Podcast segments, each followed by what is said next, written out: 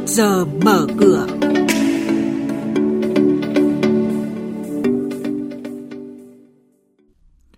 Thưa quý vị, thưa các bạn, trước giờ mở cửa hôm nay chúng tôi xin được chuyển đến quý vị và các bạn những nội dung chính sau đây.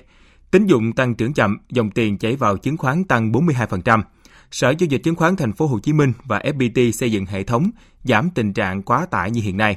Nhận định diễn biến giao dịch tại Sở Giao dịch Hàng hóa Việt Nam và sau đây sẽ là nội dung chi tiết. Thưa quý vị và các bạn, theo đại diện Tổng cục Thống kê, quý 1 năm nay, thị trường chứng khoán tăng trưởng khá với tổng mức huy động vốn cho nền kinh tế tăng 42% so với cùng kỳ năm trước. Cụ thể, tính từ đầu năm đến nay, tổng mức huy động vốn trên thị trường chứng khoán ước tính đạt 55.562 tỷ đồng, Thị trường trái phiếu bằng đồng nội tệ của Việt Nam đạt 71 tỷ đô la vào cuối năm 2020. Thông tin trong báo cáo do Ngân hàng Phát triển châu Á ADB mới công bố, sự gia tăng đều đặn ở cả trái phiếu chính phủ và trái phiếu doanh nghiệp đã hỗ trợ cho sang trường này. Quý thính giả đang nghe chuyên mục Trước giờ mở cửa phát sóng trên kênh Thời sự VV1 từ thứ 2 đến thứ 6 hàng tuần trong theo dòng Thời sự sáng. Diễn biến thị trường chứng khoán Biến động giá hàng hóa được giao dịch liên thông với thế giới trên Sở Giao dịch Hàng hóa Việt Nam. Nhận định phân tích sâu của các chuyên gia tài chính, cơ hội đầu tư được cập nhật nhanh trong trước giờ mở cửa. Thưa quý vị và các bạn, vượt qua khó khăn từ dịch COVID-19 cùng với sự ổn định của kinh tế Việt Nam, thị trường chứng khoán nước ta tiếp tục được cải thiện mạnh.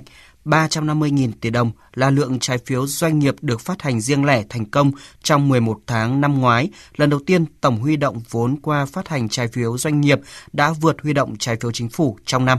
Đại diện Sở giao dịch chứng khoán Thành phố Hồ Chí Minh cho biết đang phối hợp với công ty cổ phần FPT triển khai theo tinh thần chỉ đạo của Bộ Tài chính để tạo ra một giải pháp giảm tình trạng quá tải hiện nay.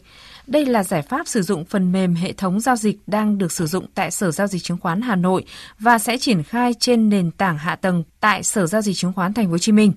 Giải pháp này giảm thiểu việc tác động, thay đổi đối với hệ thống của các công ty chứng khoán. Mục tiêu đặt ra là hệ thống sẽ xử lý được khoảng từ 3 đến 5 triệu lệnh một ngày. Về diễn biến trên thị trường chứng khoán, thưa quý vị và các bạn, phiên giao dịch hôm qua kết thúc với sắc xanh hiện diện trên cả ba chỉ số. Tuy nhiên, giao dịch khối ngoại là điểm trừ khi bán dòng gần 200 tỷ đồng trên toàn thị trường. Lực bán tập trung vào VCB, VHM, VRE, CTG.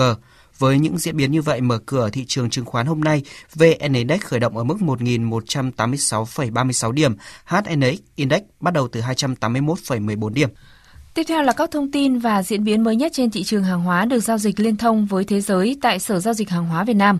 Mời quý vị và các bạn nghe những nhận định của bà Nguyễn Thị Thương, chuyên gia phân tích thị trường của Sở Giao dịch Hàng hóa Việt Nam. Thưa bà, xin bà cho biết những thông tin và diễn biến đáng chú ý trên thị trường nông sản trong tuần này. Vâng, sắc đỏ áp đảo trên bảng giá của nhóm ngành nông sản. Chỉ số MAV Index nông sản đã giảm 2% với mức 1.493 điểm. Trong đó thì giá ngô giảm 1,4% về mức 212 USD một tấn. Giá đậu tương cũng giảm 1,8% xuống 502 USD một tấn. Mặt hàng ngô, đậu tương và lúa mì đã nối tiếp xu hướng giảm từ tuần trước. Theo hãng tin Reuters thì à, những cơn mưa lớn trong tuần trước đã giúp cải thiện độ ẩm đất trước khi hoạt động gieo trồng lúa mì của Argentina bắt đầu. Tuy nhiên thì à, sự xuất hiện của những cơn mưa trong thời điểm này là quá muộn để giúp làm tăng năng suất ngô và đậu tương ở những khu vực bị ảnh hưởng bởi thời tiết vô hạn trong tháng 1 và tháng 2. Trong khi đó thì việc giá dầu cọ giảm sâu đã giúp lý giải cho đà giảm của giá dầu đậu tương. Điều này thì cũng phần nào hỗ trợ cho giá khô đậu tương trong phiên. Vâng, bà cho biết thêm về nhận định mặt hàng dầu cọ hiện nay. Nếu sản lượng dầu cọ của Malaysia và Indonesia chỉ phục hồi với tốc độ tương đối vừa phải trong vài tháng tới, thì xu hướng giá của tất cả các loại dầu thực vật sẽ được hỗ trợ và khả năng giảm giá sẽ rất hạn chế. Tuy nhiên thì sự thiếu hụt lao động sản xuất dầu cọ tại Malaysia vẫn chưa có dấu hiệu dừng lại và điều này sẽ tạo áp lực đối với nguồn cung dầu cọ.